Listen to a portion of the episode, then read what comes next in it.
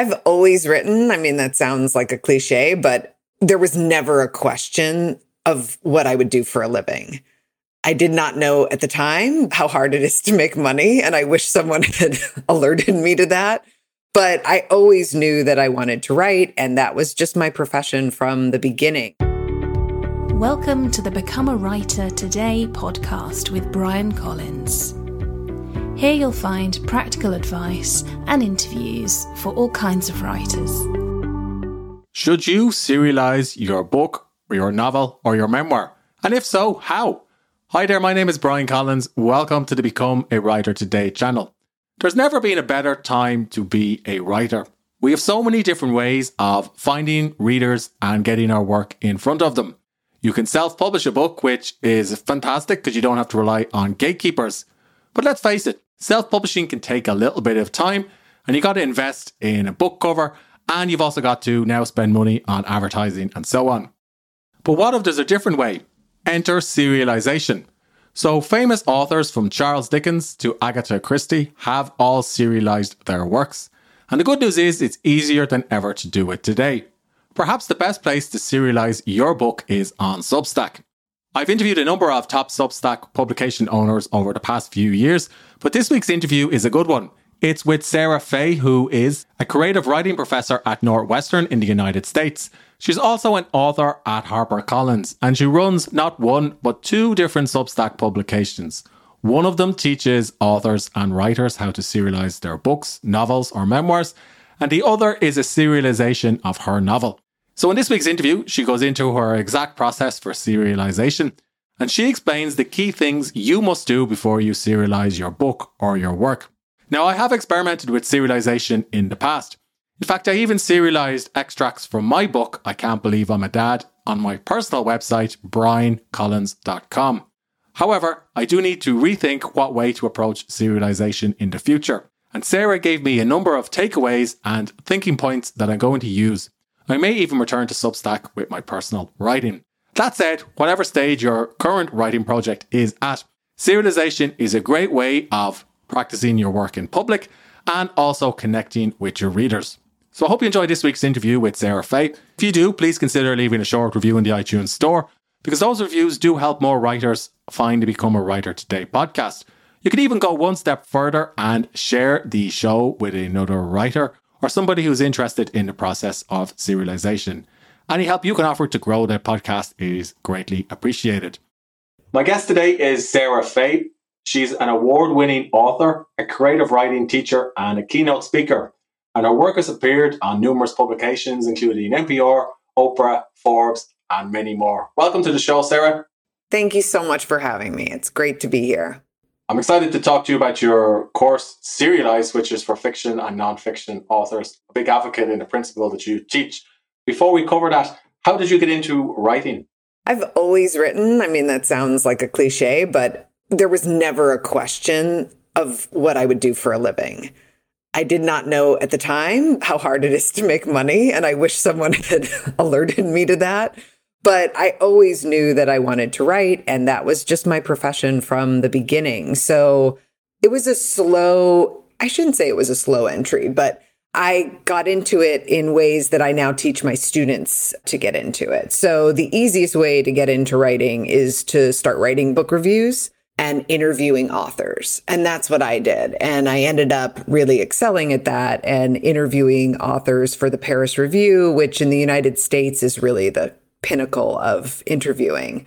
And then that allowed me to kind of move toward having the kind of bylines and the kind of clips that could get me into other magazines but I was always writing fiction. I don't think that's my zone of genius yet, but supposedly fiction comes to writers very late in life. So I'm excited to age and hopefully it'll work.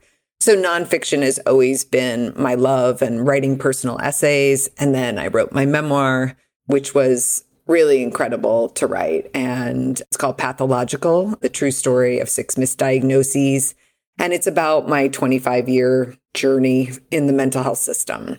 And I wrote it very quickly and landed an powerhouse agent who I love right away. So I wrote it in five months, got an agent, and we sold it in a month. And that was incredible. so all those. Could, could you give listeners a timeline so they can understand how you went from interviewing authors to landing a big book deal? Yeah. So I interviewed authors and wrote book reviews in my 20s. And so I was living in New York City, very expensive. And I was teaching writing in the New York City public schools in really rough neighborhoods. So always supplementing my writing with teaching. And I love teaching. So that has always been kind of the second passion that I have. And then in my 30s, I got an MFA, so a Master of Fine Arts in Creative Writing, which many writers in the US do.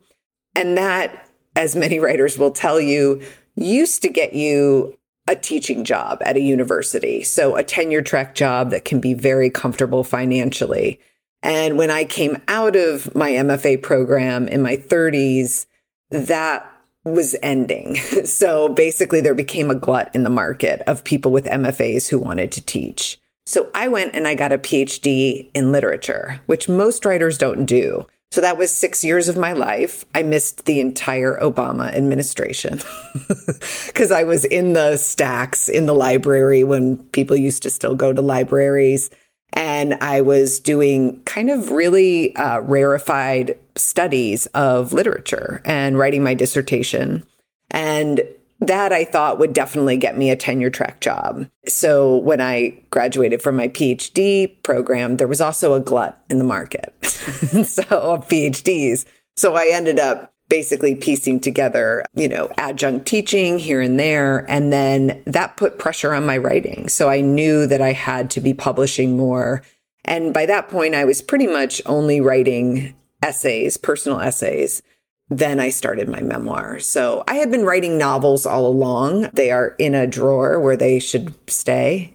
and so that was how I got there. So by the time I did write my novel or my uh, memoir that quickly, I'd been writing for 20 years. So I had all of that practice and education behind me. That's quite a lot of practice. Just to go back to the Paris Review, because I used to read the Paris Review and we studied some of their personal essays when I was taking some creative writing courses. Did you interview any famous authors? Because they pretty much have the who's who of the best authors of all time. I did. It was an incredible experience. They sent me to Japan and I interviewed the Nobel laureate Kenzaburo Oe and that was amazing. They sent me to Spain and I got to interview Javier Marias, who is like a rock star in Spain, where, uh, you know, authors don't get that kind of fame here. I interviewed Marilynne Robinson, um, the novelist who wrote Housekeeping and also the Gilead trilogy. I interviewed Kay Ryan, um, the poet, and Jack Gilbert, who is one of my favorite poets. And I think, I don't know if you had this experience, but really the Paris Review is the greatest writing education. Those interviews are just incredible. And I just read every single one and, and really learned so much about writing from those interviews. Yeah, I still re- reference some interviews. Recommend listeners check it out. So you you did a PhD in creative writing. Not many writers take it that far. Is that something aspiring writers need? Do they need that level of education to write? So I actually did a PhD in literature, which is different. So that's the kind of hardcore literature people go into that. So that's six years. It's a big commitment. And that is really writing about literature. The MFA in creative writing, which is, you know, most common here, most people stop there. There is a PhD in creative writing now, and it's kind of looked at as silly. You don't need a PhD in creative writing. You have to write. Like that's how you become a better writer. So that is how most people view it. There's nothing wrong with getting a PhD in creative writing, especially if you get funding and it can support you for three years, which is how long, or two years, how long they last. But it's absolutely not necessary. Yeah, I looked at a few MFA programs in Ireland at one point. I felt like what they do is give you a group to give your writing to, to get feedback from, and some space to write as part of a structured program. But that's something you can probably do anyway without going further in your education. Exactly. And that is what drew me to start teaching also on Substack. Now, I'm lucky because I teach at one of the most prestigious universities in the country, and I love teaching in the classroom. But what Substack gives an opportunity for, and this is something the short story writer George Saunders has done. And he was really, I took his lead. so he won the Booker Prize and is one of our, the US's preeminent short story writers. And he teaches, he's tenured, uh, meaning, you know, he's sort of the highest level of professor at Syracuse and he started teaching on Substack. And I thought, why don't I do that? So he teaches the short story. And I knew that I wanted to take my teaching out of the classroom and be able to give it to more people. I love teaching. I'm really good at it. And I know that I inspire people to write. So why limit it to a few thousand people when I could give it to tens of thousands of people who maybe can't afford an MFA who maybe don't have, you know, the time to give to that. And I agree. I don't think it's necessary anymore. The world has changed so much and it's such an exciting time to be a writer. Substack is a fantastic platform, but when you were considering it, did you ever look at, for example, a traditional blog or website or YouTube or some other means of delivering your teachings? I didn't only because I fell in love with Substack. I started writing on it about a year and a half ago. And I just loved it. I loved being able to build my email list. I loved having this community of people reading my work. I loved being able to, you know, really reach out in a way that felt like I had a magazine, right? And so I had, you know, I didn't, I don't even think of it as a newsletter. It's a way to offer my readers so much more than that so I was writing on it, and I still have a Substack called Sarah Fay, and I'm actually serializing my new book on there, um, my new memoir, and it's called Cured, and it's my story of recovery from mental illness. So that's Sarah Fay, and that's separate. And I chose to do that with the guidance of my agent and my editor at HarperCollins. So they are also they, they were okay with you. They didn't mind you serializing on Substack as well they actually encouraged it. And what's so interesting is I was having a conversation with my editor the other day, and she was telling me that publishers are nervous. They're losing writers to Substack. Why would you wait two years for a book to come out when you can publish it now? And really have more agency over your income. I was really lucky in that I got a very generous advance for my book Pathological, but I wanted to see what can happen with serializing a memoir because I'm teaching it now. So I want to be able to guide writers and, you know, sort of make the mistakes for them so they don't have to do it.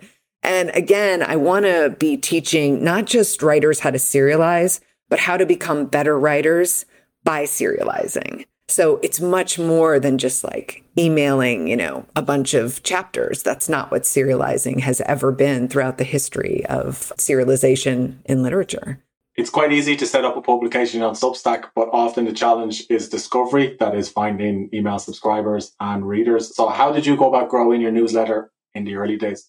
I really started, I didn't really in earnest start publicity for my newsletter. I wanted it to be a sandbox at first, and I was just publishing personal essays. And it was, you know, the kind of guiding principle, which is really important to have on Substack, something that defines you. It was called Start with a Question. And I would always just start with a question about our mental and emotional lives. And then I would write an essay. It was kind of like a prompt for myself.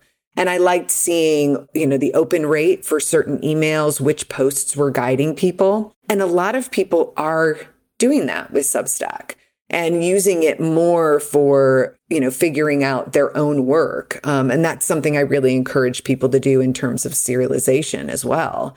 You can set Substack up to be private. You can have it be just a workshop space, which I think is so cool. So some writers want to do that. But in terms of publicity, I've really done it more for serialize. And one thing that's tricky about Substack is newsletters have to offer a service. And when you're an author and you're writing fiction or creative nonfiction, so novels or memoirs, it's not as clear what that service is, right? What are you giving people in return for their time, in return for their money? And so I'm, you know, what I'm doing is helping writers write books. I mean, what we do, our service as writers is to not just entertain people, which is a big part of it, but to make them think. And sometimes, you know, novels can create social change. There are so many ways to approach it. And so I'm trying to help writers really see what their gifts are and what they offer readers that's really exceptional. But then I'm also doing the nuts and bolts. So, how does SEO work? How do you capitalize on that? How do you create relationships with other writers on Substack? Because those recommendations are really important and can really, really help. And what do you do? I mean, in the sense of some writers do like to offer, you know, they're serializing their novels, so publishing a chapter once a week. I call they aren't chapters, they're installments, but publishing an installment once a week and then something else that they want to give writers once a week. I'm not crazy about that model, but that's a possibility. So you're offering kind of tips or, you know, insights once a week and then giving an installment of your novel once a week. Did you ever consider having one Substack for your book and for what you're teaching on Serialize, or was it always your choice to go with two separate Substack newsletters? Yeah, I don't recommend that. It's too confusing for people. And, you know, you really want to devote, I mean, what I talk about is, you know, you really want to serve readers, not get them to do what you want, which is read your book. So you want to be very respectful of their time. You want to be respectful of how much you're emailing them. Our inboxes are full. So when are you going to approach your readers is really important to think about. So I didn't want to be, you know, sort of pummeling people with, you know, emails three times a week. So I published twice on Serialize and then I'm publishing once on SarahFay. That's three emails a week. That's a lot. Now I have a lot of people that are on, you know, on my email list for both and they don't unsubscribe. So those are the people who want to be there for both and want to see it. So I never thought of that because I think of serialization as a form. It is, if we're going to have a blockbuster serialization, which hasn't happened yet, and I'm determined to make it happen, meaning a kind of best selling serialization of a novel, if we're going to do that, we have to treat it as a form and we have to learn the craft of that form. You know, there's a long history of serialized novels and we have to learn from them. That's something you touch on on your About page. You describe some examples. I wasn't familiar that these authors had all serialized. Uh, so you mentioned Charles Dickens, Upton Sinclair, Truman Capote, Agatha Christie, and many more.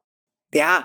And what I want to do, and this is what we do in creative writing programs, this is why people want to go to an MFA because you're taught how to read, you know, sort of the masters and learn from them. And that's the best thing you can give a writer because that's lifelong. So what I do that's different is so for instance, I just posted today and it's about cliffhangers and learning from Agatha Christie's the serialization of And Then There Were None to look at how cliffhangers work. And what's really fascinating, and this is why serializers have to think in terms of installments and not chapters. Her, and then there were none, has 16 chapters and an epilogue, but the serialization of it was only seven issues. So the editor changed the book, which is so cool to look at. So I went into the archives and I show readers um, the serialization, the photos in the Saturday Evening Post, and look at how editors knew how to keep readers reading from one issue to the next. It's very different. It's a totally different experience for the reader because with a book, we commit, right? We say in some ways, yes, I'm going to read you. But in a serialization, there's no commitment. So you really have to know how to keep readers reading. And novelists aren't that great at it naturally. Some are, you know, you have the Stephen Kings or you have Dan Brown, you know, more popular writers. But what I'm teaching people to do is okay, how are you going to attract readers? And then how are you going to keep them reading from one post to the next? How are you also going to draw readers in when you're on installment number five, right? So the, the novel is well underway. But it was really cool to look at where the editor of the Saturday Evening Post chose to divide up, and then there were none. And what's wonderful is he was a much better writer than Agatha Christie. so was on then there were none was the installment version different to the final version that appeared as a book? Yeah, exactly. So But what's interesting is actually the book was written first. So serializers can do two different, there are two different methods of serializing your novel. And one is to do what everyone always cites Charles Dickens, but he was hardly the only person to do this. But he did map out his novels. And I actually studied the serialization as a form in my doctoral program. And so I give my subscribers a way to map their serial novel, and it's based on Charles Dickens's method. So he would map it out, not quite an outline because it was more flexible than that. And then he would write one week to the next.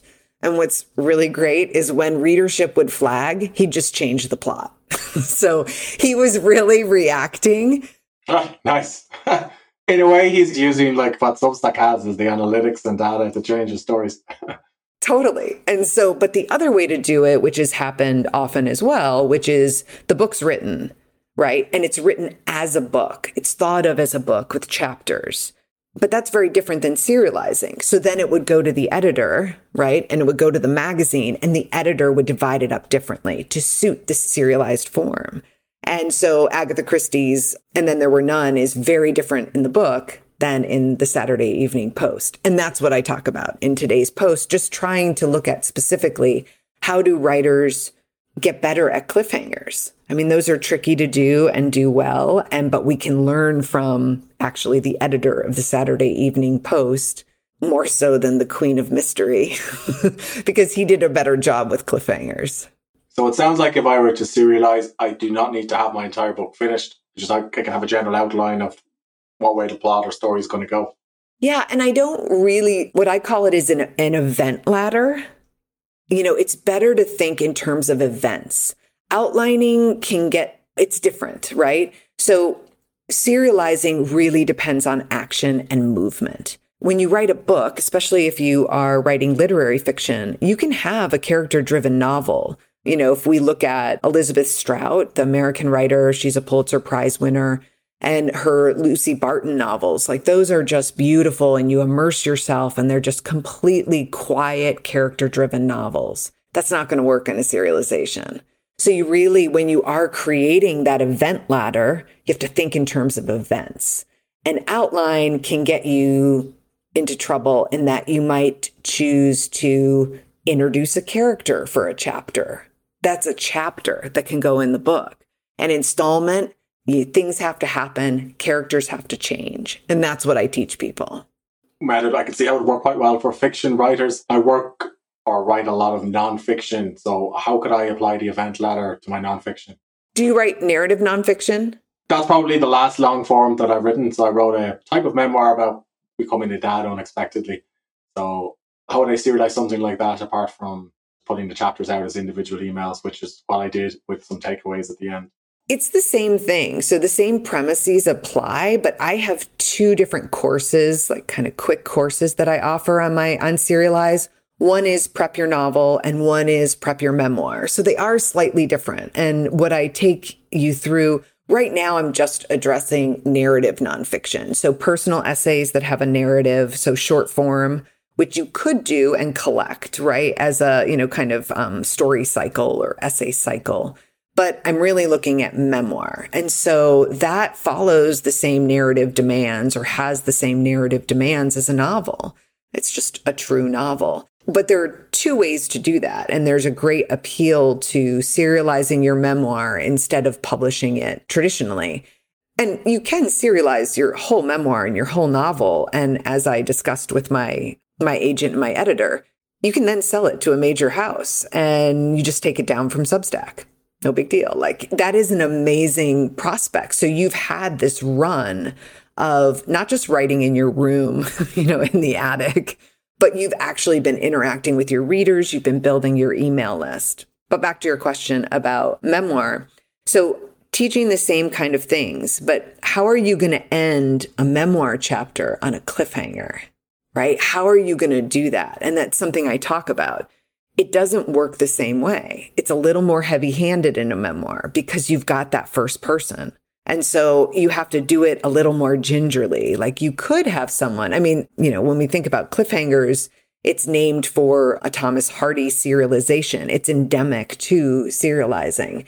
And it's named after this is kind of literary lore, but supposedly it's named for a chapter in Hardy's novel where a character literally ends up hanging off a cliff by his hands. So that's a cliffhanger. and so it's that literal. but, you know, it can be physical danger, it can be ending on a question, right, that hasn't been answered yet. Those are all ways of using the cliffhanger, not just in a novel, but in a memoir too. And so it's a little bit different than how we normally think of memoir, which is to kind of close a chapter in some ways, more so even than a novel. But there's another way to do it. And so Truman Capote's In Cold Blood was serialized. And so when you think about, I mean, that is the first, you know, supposedly true novel. And, but that's a different way of thinking about narrative nonfiction and serializing it. You know, you could do something that is about other people, you know, that is sort of reportage as well, that tells this long story and you could serialize that. But it'll, you know, the same rules or kind of effective craft tools still apply, which are you've got to know plot, you have to know narrative arc, you have to know character change. Like those are just absolutely key. Yeah, that's good advice. I actually did serialize my memoir. I'm not on Substack, but you just reminded me that the last chapter went out uh, last week. So I need to consider what to send to readers next. It's on my personal site, not Become a Writer Today. So if somebody's doing this on Substack, what do they do when they reach the end of their current memoir or novel? Should they set up a new Substack for a new project or continue with the existing one? Or what's the best way to think about it? I say continue with the existing one. And if you have one, you can launch, you know, if you choose to. So on my site, Sarah Fay, I am serializing Cured my new memoir. And I'm just launching, I mean, I'm not just launching into it. So I have an announcement date. I've set it up so it's all of 2023. And I'm actually doing different pricing for 2023. And I think that is a way that hasn't been talked about in terms of drawing new readers and keeping readers, which is I'm pricing it at the same price as a hardcover book. So I'm basically saying, you know, join me and you can pay $30 for the year, which is about the equivalent of a hardcover in the United States. And that's very different than asking someone to pay $50, which is what the kind of norm, the annual price on Substack for what is essentially a book. So then what I'll do is at the end of the year, I will announce that I'm going to my next project and I may change the pricing. So that's something that a really amazing kind of flexibility that Substack provides that, to my knowledge, no other platform does, except maybe Patreon. Yeah, well, Ghost was the platform that I use, but yeah, Substack does it very well. So I'm curious, you're lecturing, you have two Substack newsletters, and I'm sure you have some other projects and family commitments as well. So do you find it's a lot to think about serializing or managing two Substack publications rather than one? Because for something like this to work, you need to send out the installments regularly or weekly. Yeah. I have the finished manuscript of Cured. So that's really a lot. I'm still reshaping it every time I post an installment because I wrote it as chapters for a book. And so it does have to change when I'm putting it up on my Substack. But that's very different to have the, you know, the book is done. Um, and so that's that allows me to have more time. I'm not just scrambling every week. And I don't recommend scrambling every week. I really recommend trying to be at least three to six weeks ahead. So you've just got that cushion in case anything happens. But with Serialize, I'm just in love with it. I mean, it's just really been so successful and it's drawing so many writers who see this as an opportunity to improve their craft, to become better writers and get their work out there and perhaps you know not just attract agents i mean uh, readers but attract agents and editors which is so cool. Do you find many readers visit you through the substack app organically? Because what i've noticed with a substack publication i run for a different project is now people are beginning to find publications within the app itself rather than through me promoting it elsewhere or through twitter or, or and so on yeah, it's been a huge change. I mean, I think that they, I don't know if it was when they changed it, but most recently they changed the SEO structure. So I find so many, I mean, I have an amazing number of people just finding me through Substack. I'm also, I get a lot of people finding me direct, but that's where serializing a novel or memoir is a little bit trickier. And you want to be able to understand SEO and have the keywords in there that will draw readers to your work. So acknowledging, for instance, you know, writing every week, fantasy novel, you know, kind of, you can do that, not in the text, but you can have a little blurb on top, you know, when you, ha- you have a caption asking people to subscribe, you know, subscribe to my fantasy novel and then the title rather than just the title. I mean, those little things can influence SEO and draw people. Have you mapped out your serialized newsletters for the next few weeks or months, or is that something you do on a more short term basis? No, I'm a professor. Like it's all got to be mapped out for the whole quarter, the whole semester. It's like a curriculum. yeah. Yeah, I love it. And the only thing I haven't had happen yet, but I, I really want to interview writers and be able to highlight people in the serialized community who are serializing so we can become aware again just promoting them within our community and get people aware of all these people who are writing serialized novels and memoirs. So i want that to really start up in earnest and then also trying to interview people who have a lot of experience with serialization. So to get insights from others. So it's not just me. I feel like there's a lot more opportunities for writers online today. So the challenge isn't what to do, it's just focusing on one of them till it works. Yeah, exactly. And I mean, I say to my students, my university students, my MFA students all the time, which is it has never been a better time to be a writer. I wish this had been around when I was just starting because before you had gatekeepers. So, yes, I got in the New York Times. I was lucky, you know, in that respect, in some ways. I mean, I worked really hard, but that was, you know, and getting, you know, associated with the Paris Review, where I ended up becoming an advisory editor. All of that, there were gatekeepers, and now there aren't any. You don't have to wait for an acceptance. You can just put your work up there. The one thing I do tell people though is that it's an amazing opportunity. At the same time, you won't draw readers to your work if you aren't good at your craft. You just won't. I mean, I will read anyone who's good, you know, who's writing is, I don't think, you know, again, you don't have to go to an MFA program, but what I'm doing on Serialize is, like I said, making people better writers as they learn to serialize. And I think it's just a great opportunity. Yeah, what better way to to improve than by practicing in public, especially when you start to see people joining your email list, which solves the other problem writers have, which is marketing. A lot of writers don't like marketing. If Substack is automatically sending out your newsletters, then in a way it's taking care of it for you.